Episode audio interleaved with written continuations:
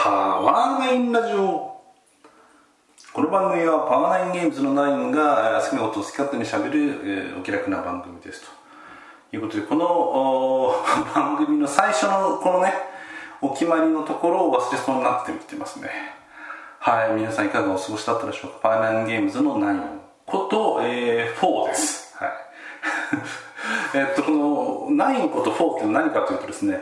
自分の名前を一回返上しておりまして9っていう名前を。だから名前がないんじゃないんですよ今ね。もうそういうジャグ入れんなって話ですけど。あの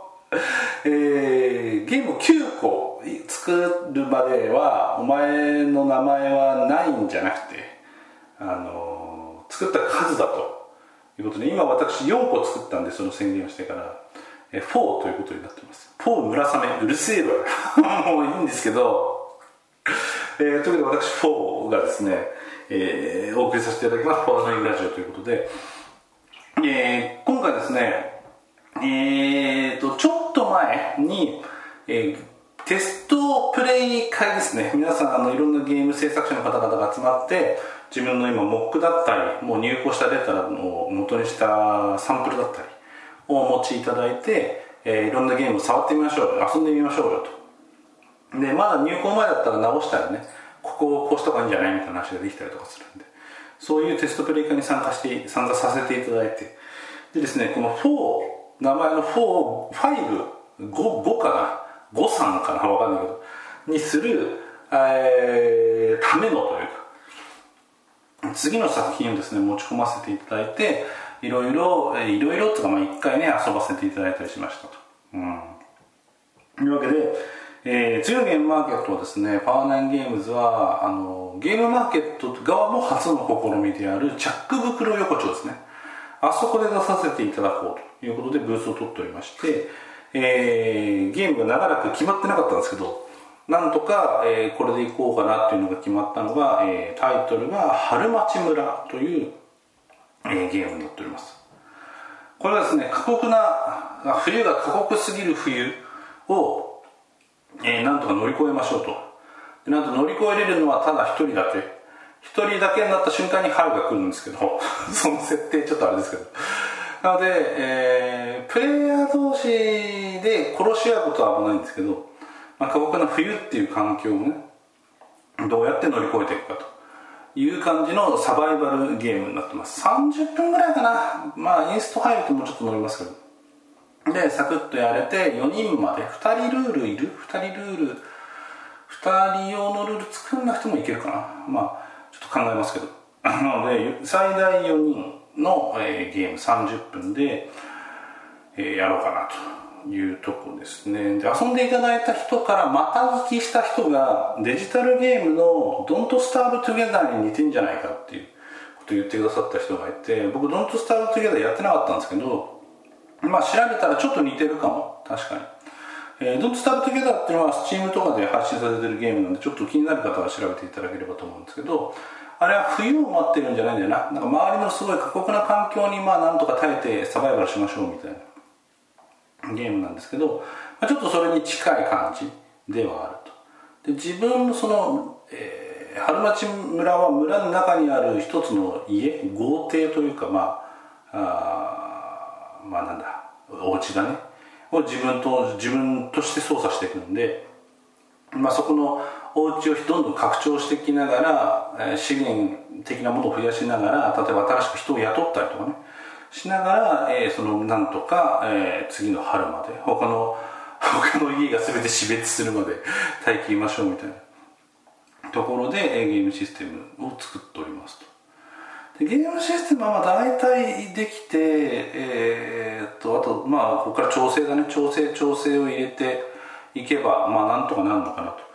あのー久々にあのまたねアナログゲーム集中して作ってるタイミングになってるんですけどアナログゲームやっぱ面白いね作るのね。そのゲームシステムを思いついてやってみたってやってテストモック新たに作ったら全然分かんなくなっちゃって。それはねなんで分かんなくなったかっつったら UI なんだよね。その今回の春町村だと自分のまず最初のデフォルトの家っていう適当なほとんど何もないような家が与えられてそこにこうカードで間取りじゃないですけどね最大4部屋書いてあるカードを上に乗っけてってあの、やっていくんですよ。お家を拡張していくんですけどそのお家の部屋カードがねデザインがちょっと見にくいちょっとなんか把握しづらいデザインになった瞬間になんかでも超よく分かんなくなるの。だからそのいかにアナログゲームにおいて楽しさ理解のしやすさっていうところに UI デザインがどれだけ食い込んでるかっていうのを久々にね感じましたね。まあ大事ね。でその テストモックを作るのは我が家で作るわけですけど我が家のプリンターで出すんだけどもプリンターがねもう10年は言い過ぎ78年選手なんだな買ってから。で、まあ、結構濃くしたタイミングもいっぱいあったせいでプリントするとなんかさ余分なとこに黒いインクの汚れとかさ結構普通につけてくるわけよ。あとインクの発色もなんかモニターで見てる発色からもう5段階ぐらい鈍い色になったりとかしててテストモックがままならんのですわ。なので、まあ、とりあえずそれ今の色でも出しとくけどまあもう急にね明日ぐらいにプリンター買いに行って プリンター新調しようかなとか思ったりもしてます。はい。いや面白いっすね。まあそのアナログゲームやっぱそのつく久々にねいじって面白いなと思ったのはやっぱねすべていろんな細けいことも面白さに跳ね返ってくるなっていうのをやっぱ作ってるとねしみじみ感じるんだよね。例えばなんかあのちょっとこの資源余ってんなでそれをなんかもうちょいプレッシャーかけるようにゲームシステム変えたいなと思った時にいろんなやり方があると思うんですよね。いろんなやり方があると思うんだけどちょっとややこしい。ちょっと複雑ちょっと分かりづらいみたいのにするだけでまあてきめんにちょっと面倒くささが増えたりとかね。まあすげえゲーム中ずっとそれが面倒くさいなって思うことじゃないんだけど、えー、全体の体験の一部が損なわれちゃったなみたいな感じを覚えるんですよね。やっぱそこはそのゲームのルールを足していく時にどういうことを考えて足足していくべきなのかみたいなこととかまあすっきりするよねみたいな話なんですけど単純に言うと。そういうことをですね延々考えながらいじっていてさっきの間取り4部屋があるカードに関してもそうですね。あとまあどういうふうな書き方伝え方をしたらルールを誤解されないかとか、えー、と伝わりやすいかとかちょっとなんかバグっぽいっていうか嘘っぽい感じで操作の設定できちゃうよとかまあ視認性の悪さからなんか間違ってミスにつながるような配置しちゃうよみたいなこととか、まあ、そういうところの調整も全部面白さにひっくり返ってくるし面白さにひっくり返ってくるっていうのは言い方違うのかな。例えば10人遊んだ100人遊んだ時に何人その意図せずあんまり意図してなかったからだけど変な置き方とかゲームで弱くなっちゃうようなことに気づかずにプレイしちゃうかプレイミスが起きやすいかみたいなことですね。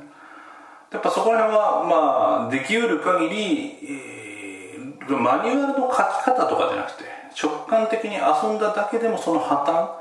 綻を避けれるようなうまい伝え方だったり見せ方だったり UI だったりが、え、大事だなみたいな話ですね。ここら辺ちょっとまあ本筋からずれちゃうんですけどまあ、あのよく見落としがちというか抜けがちになっちゃうのはあのあれですね赤と緑の色だけで識別させたりだとかいやそのいわゆる色弱対応って言われるとこうちもあんま意識してないですけど今。どれだけやるかみたいなことだったりとかもちょっとするね、まあ、今回うちのゲームはその他人のコマとなんかぐちゃぐちゃに混ざったりしないからまあ大丈夫かなと思うんですけど。まあまあそこら辺もえー、色弱対応なんかまあそのしなくてもいいじゃんみたいな人も、まあ、世の中にはいるんですけどでも色弱の人っていうのが例えば人口全人口でいうと何パーセント結構いいんですね。結構いるんですけど何パーセントいてその人たちがプレイミスしやすかったりねプレイがしづらかったりむしろできないみたいなところまであり得るっていうことにどれだけ気を回せるかというのと同じ感じでこのルールの実装カードの見せ方あ書き方の視認性でもって何パーセントあの意図しない脱落者を作っちゃうか。でそれを防げるかみたいなところはあるのかなと。いうような気がします、まあ、これ何言ってるかっていうとこの春町村で一回その木のねそのカードを結構リッチなというかね見栄えがいいやつにして出してみたんですけどすんげえ視認性が落ちちゃってプレイしづらかったんだね。でプレイしづらいとプレイミスが出るんでっていうのでまあやっぱ大事だわと。だからもう分かりやすい。もうちょっとこれもうちょいなんかさあの実写的に書いたらかっこよくなるんじゃね？みたいなことを言う人がいたとしても絶対許しちゃいけないみたいな。プレイしやすさが最高みたいな。いうことをどれだけこう叩き込んでおけるかみたいなね。いうのをちょっとまた改めて感じましたみたいな話ですね、うん、でも春町村に関してはまあ30分で終わるゲームを目指してるみたいなところもあるんですけどその中で、まあ、結構乱暴なゲームのルール実装をしていてでここら辺の話もちょっとしたいんですけど、えっと、春町村っていうのはその、まあ、すっごい過酷な冬で部屋を増設したり備えて、えー、ターンの終わりに、えー、自然からの脅威っていうのが来るんですね。で自然からの脅威っていうのが吹雪がどんぐらい吹いたかとか狼が襲ってきたかみたいなことが判明するんですけどそれはもうあのサイコロ振ると。ダイス振ってえーと、16が狼。で2から5は吹雪。で2から5の吹雪は、えー、その数字が吹雪の強さ。2の吹雪2だったら2の強さの吹雪だし5だったら5の強さの吹雪。16の狼はどっちも変わらず狼っていうイベントを処理するみたいな。やつになってるんですよ。で、えー、自分の家が、えー、吹雪に対して、えー、吹雪が例えば3大数が3で吹雪3だったと。そしたらお家の中が暖かさ3っていうのを作り上げれてないとまあ被害を被りましたということでダメージ食らっちゃうみたいになってるんですね。でえっと、僕もまあデザインの教本じゃないけどさ、まあ、こうするべき論みたいなのは大体知ってはいるんですけどいわゆるこの作りって、えー、ゲームデザイン論で言うと良くないよねって言われるデザインなんですよ。でそれ何か良くないかっていうとゲームの中にランダムを入れる場合の議論として、まあ、例えばマジック・ザ・ガザリングとか TCG みたいなものでデッキを組むと。でデッキ組んでシャッフルしてゴーって試合始めたらもうそのランダムの山札で戦うんだけど山札の中身を自分で決めておけるよねと。いうので、えー、さらに引いた後もまだプレイする余地があるよねっていうので複雑なランダムでもまあ許されるよねと。でその代わり逆に、えー、人生ゲームみたいなねサイコロ振ったらその目に行くしかない選択肢がない。ついたところがいいか悪いかもう大進め次第全てそれに決まっちゃうみたいな。いうランダムがあると。要するにランダムの前にいじくる余地があってでランダムの後にもさらにいじくる余地があるとランダムはとても許容されやすい。許容って何かっていうと自分がプレイしたって実感を持っていながらもゲームシステムにランダムを入れやすい。ところが、まあ、人生ゲームの例えちょっとエグすぎるんですけど結果のところ結果に直結するところでサイコロを振ってもう何の余地もなくそのサイコロに従うしかないっていうやつだとまああのダイス目が悪かったね。へへで終わっちゃうみたいな。今まで僕がやった準備は何だったんだろうねみたいな。なりがちっていうので、えー、比較的憎まれるランダム。いうプレイヤーに納得感のないランダムって言われるんですよ。でこれの議論よく分かってた上で今回春町村は一番最後にサイコロを振らすようにしてする仕掛けにしてるんですけど今のところシステムは。まあなんでかっていうと、まあ、そのサイコロを振る前にルール、えー、出目が何だったらどのぐらいひどいこと起きますよっていうのが分かってると。いう上で一応そのお部屋を増築するっていう準備のフェーズを与えてはいてそこで自分としてはここまでえー、ダイス目が34までだったら大丈夫で56はダメだけどみたいな準備をどこまでするか。でお金はあるんでお金をさらに突っ込めばその準備しやすくなるんですけどもっとねあの対策幅が増やせれるはずなんだけどどこまで踏むかっていうのは自分に深くにお任せした上で最後に理不尽な大自然のいう理不尽なもんなんで理不尽さを表す意味で理不尽にサイコロを振って結果が出ると。いう形にして見てるんですよね。でこれテストプレイしてもらった人たちからは、まあ、そんなになんか人生ゲームのサイコロみたいなエグさ。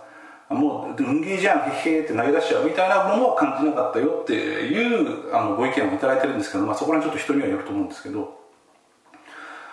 ここら辺がそのお利口さんな作り。のゲームを作って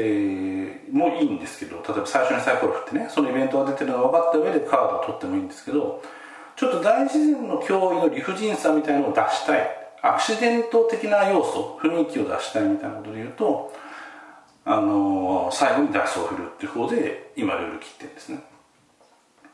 なのでこれはあのー、なんて言えばいいんだろうな。ルール作りのマニュアルというかまあランダム憎まれないランダムにするんだったら絶対戦闘とか先にあった方がいいよねっていうのは分かってるんだけどショックを与えたい。アクシデント的にしたい。イベントカード的にしたいみたいなことであの一番最後に持ってってるっていうやつなんです。でここら辺ちょっと面白くて、えーと、僕が好きなボードゲームで「テーベ」っていう「テーベの東」って呼ばれたこともある。いうゲームがあるんですけど、えー、いわゆるドイツゲームのアナログゲームなんですけどそれは、えっと、テーベの川周辺の遺跡を探掘して遺跡から発掘して出てきたもので勝利点になったりそれでさらに博覧会展覧会みたいなことしてさらに点数を得たりみたいなことをするゲームなんですけどこの川の流域のここで発掘をするっていうアクションをするとそれをその川の流域っていう名前のあの布袋がですねあの口が閉まる形の袋があってでその中に手突っ込んで発掘した時間に応じて中に入ってるチップをランダムに出すんですよ。3個とか出すんですよ。でその中に遺跡が出てくることもあるし砂って言ってね本当に外れもあると。だからそこ本当に運ゲーで人によっては3つ引いたら3つともすごい高価値の、えー、異物を引くかもしれないし人によっては3つとも砂で完全にその突っ込んだ資源が無駄になることもあると、まあ、今僕の言ってる春町村よりテーベの方がえぐいと思うんですけど。まあ、ただテーベもその発掘してもあるかどうかわからない。そこは運だよねっていうことのフレーバーがそこの運ゲーとして入っている。っていうのはそのすごくお行儀のいいゲームじゃないんだけどそこのランダム性はフレーバーとも合ってるしたまにそのえぐいことが起こる、まあ、砂3つ引いちゃったやつはもう結構勝利厳しくなるみたいなところは事実ありますよ。ただ砂3つ引いちゃったっていう大きな体験大きな失敗体験ですけどが起きるとゲームの場と全体の場としてはわははにもなるしその心に嫌な意味でも残るんですよね。もしくはすごいいい物をガーって引いた人がいたらうわ俺これで買ったわみたいな。あの遺跡発掘のプロやわみたいなことで盛り上がったりもするしみたいなことでそのさっき言ったダイスロールランダムが憎まれる憎まれないの議論で言うともちろん先に提示してしまった方が憎まれないんだけど憎まれないっていうのは同時に、えーと感情を大きく動かすことはに関しては弱いんですよ。低めなんですよ。でもちろん感情が大きく動くネガティブの方にも動く可能性もめちゃくちゃあるからリスクはあるんだけどまあそれに関しては、えー、感情が大きく動くことで心に残る傷が残るみたいに見えてるんだけどいうことが引き起こせるっていう意味で、えー、お行儀の良くないランダムをあえて使うっていうのもあるのかなと思って今回そのルールを大体作ってるんですね。で、まあ、ちょっとすごい面倒くさい話をずっとしちゃったんですけど、まあ、そんなわけで、あのー、あったかさをねお部屋のあったかさをすごい従前に準備しましたよへへと思ったら狼が出てうわーみたいなこととかあの部屋の準備全然してなかったのに狼が連打で狼対策のねオブジェクトもあるんですよナイフみたいなやつ。そうナイフは持ってたから全然俺は食らわなかったしお部屋は全然寒いまんまだぜへへみたいな。こととかも、まあ、発生しうると。でただまあそれが30分で終わるゲームでもあるし一応ライフが3つあって3回目、えー、3回ダメージを受けるまで平気なのか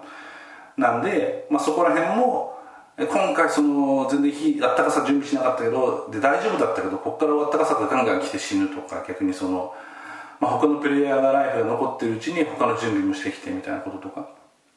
が起きてくるんでまあ許容かなみたいなことでそんなルールを引いたりしてるんですね。ここら辺ちょっとねあのー、面白いなと思ってやってます。ちょっとあえてやってるというところがルールの良し悪しをすごく分かっちゃった人間ってさっき言ったように憎まれないゲームデザインみたいなことすごく理解してるんで、まあ、それに従っちゃいがちなとこがあって自分もそうなんですけどまあでもあのゲームってエンターテインメントでかつしかもその遊び本当に遊びなんでえー、たまに暴発するロシアンルーレットの銃みたいなことって面白いんですよね。で面白い感情が動くみたいな意味では、えー、必ずしもなんですかねお行儀のいいランダムの使い方じゃなくてもいいんじゃないかっていうところは考えて入れてたりします。ちょっと長うるさいですねこの話ね。でもちょっとこの話を流していこうかと思うんですけど、まあ、こんなことを入れつつやってますよみたいなのね。で新しくゲームこう作っててまあツイッターで議論まで言わんけどまたまた見たわと思ったやつで、まあ、よく言われるのがシステム先行かフレーバー先行かみたいなやつね。うん。で、まあ、システム先行でもフレーバー先行でも面白きゃええやんみたいな僕の最近のね結論なんですけど。で、まあ、ゲームマーケットは非常にお客さんが増えて印刷費が上がってまあはあ100個作って10個しか売れなかったらとちょっともう本当に苦しすぎるみたいなことがね起こりうるようになったんですよね。ここ10年ぐらい。10年はスパン長すぎ？5年ぐらい。なんでそのどうしてもゲームマーケットで売れなきゃかなと。だからそのシステム先行で仕組みを思いついちゃってみたいなのでやったらそのお客さんがそれが好きか分かんないと。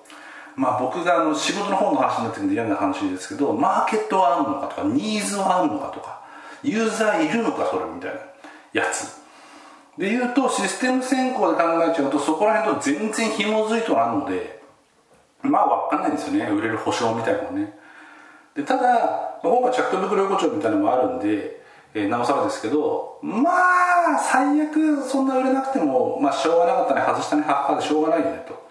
もう作る過程自体が面白いんだ。みたいなところにフォーカスするんであればもう全然システム先行だろうがフレーバー先行だろうが昨日見た指先行だろうがいいと思うんですよね僕はね。まあそこをどれだけその作り手が許容できるかみたいな。話なんですけどもう一つは結局のところこれ同人であってその 商標じゃないじゃないですか。僕はあの仕事自体もそういうゲーム作る系にいるんでまた面倒くささが際立ってるだけかもしれないんですけど同人だからこそそのシステムニーズあのマーケットがいてこれこういうファンがいるからみたいなことにこだわらずに作れる場だからこんなねまあ全く気にしないでやって完全にあの販売自爆しましたちょっとかわいそうすぎるところはあるんですけどそこを最初作り始める時点で気にするのもどうかなっていう意見なんですよね。逆に言うとお仕事の方って過剰にそれを気にするのが当たり前の世界なんで例えばそのスイカゲームがヒットしたねじゃあうちはメロンゲーム作ろうかははみたいな普通に出てくる世界でもうどうしようもねえと思ってるんですけどゲームシステムクリエイティブで言ったねどうしようもない話なんですけどそこにユーザーがいてマーケットがあるよねと。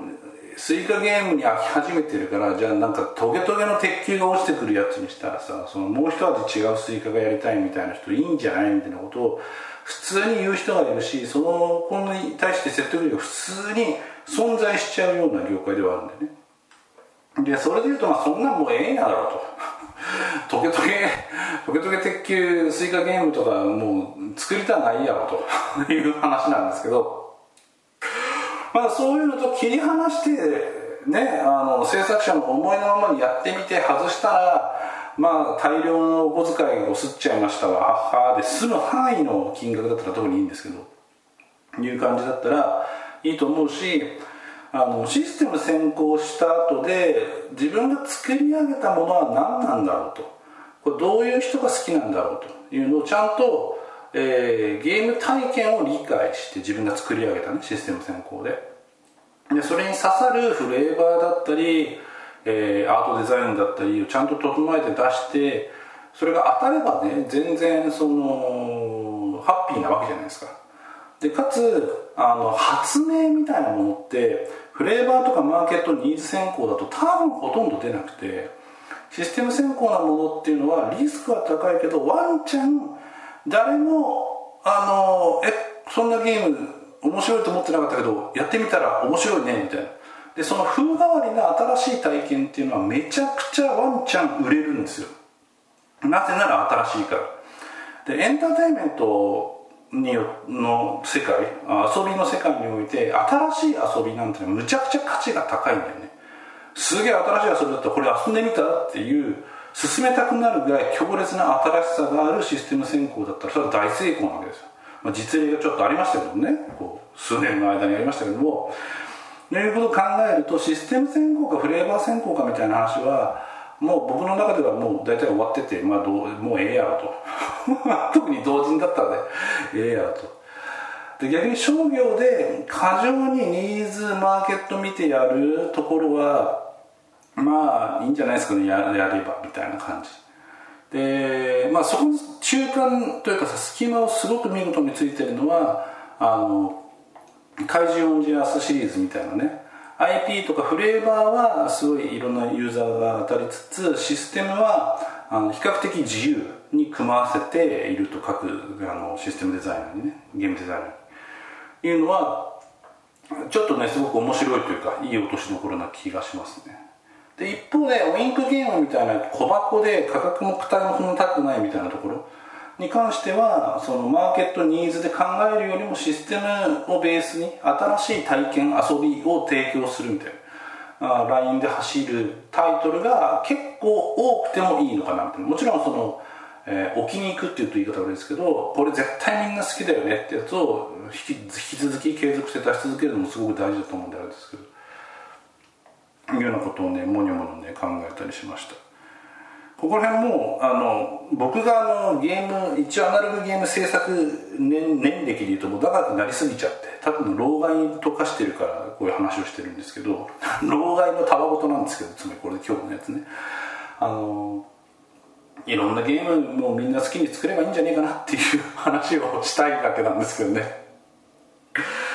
でさあのちょうどテストプレイ会であのそういう仲いいさゲーム制作者の人がこういうフレーバーでこういうの作りたくてさって持ってきたのその場でさ勝手にねその人が出すゲームなのにああでもないこうでもないってルールいろいろ変えさせてもらってテストプレイの中でやらせてもらったりいわゆるデベロップに近いことをその場でやらせてもらったりしたんだけど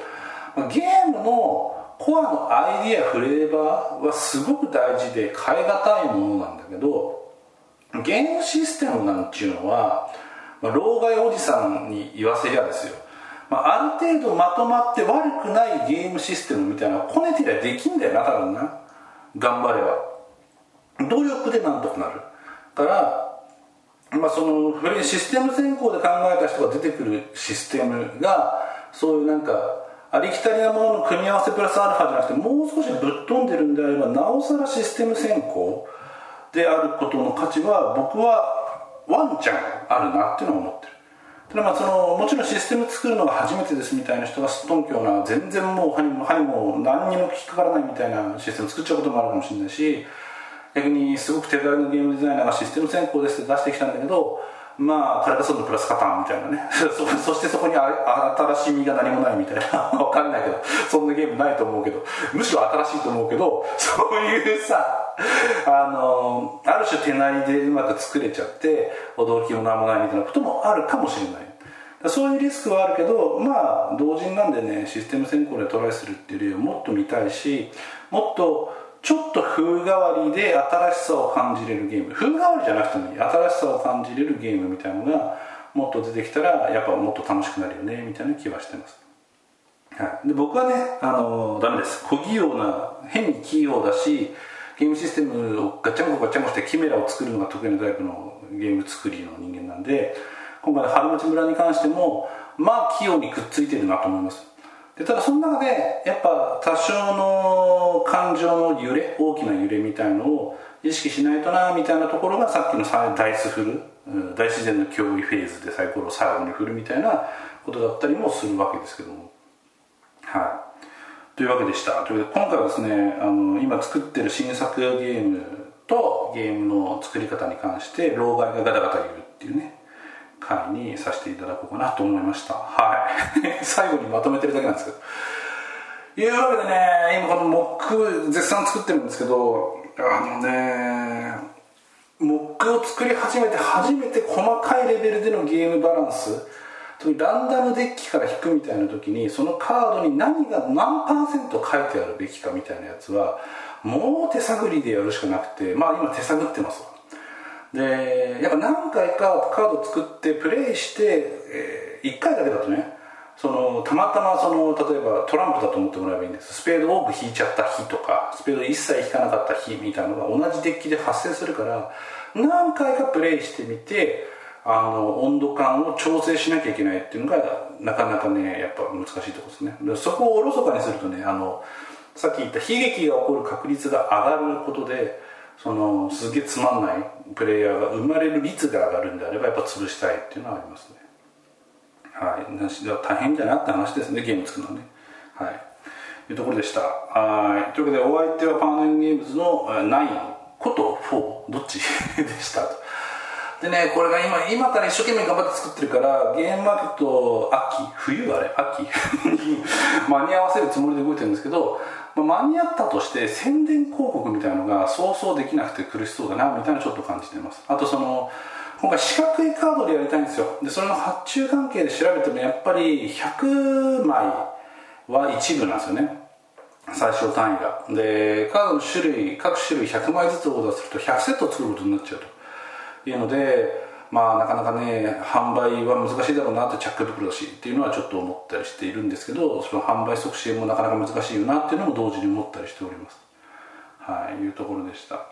まあ、ちょっとねこの辺はここから先もちょっと愚痴りつつどうやって告知したらええねんって話をねラジオだっつうのにすると思うんですけどまあちょっとお付き合いください。はい。では、えー、なかなかお耳をお越しいただきましてありがとうございました。次回もね適当にこの春町村のね進捗とともにお伝えしたいかなと思いますのでよろしくお願いします。では。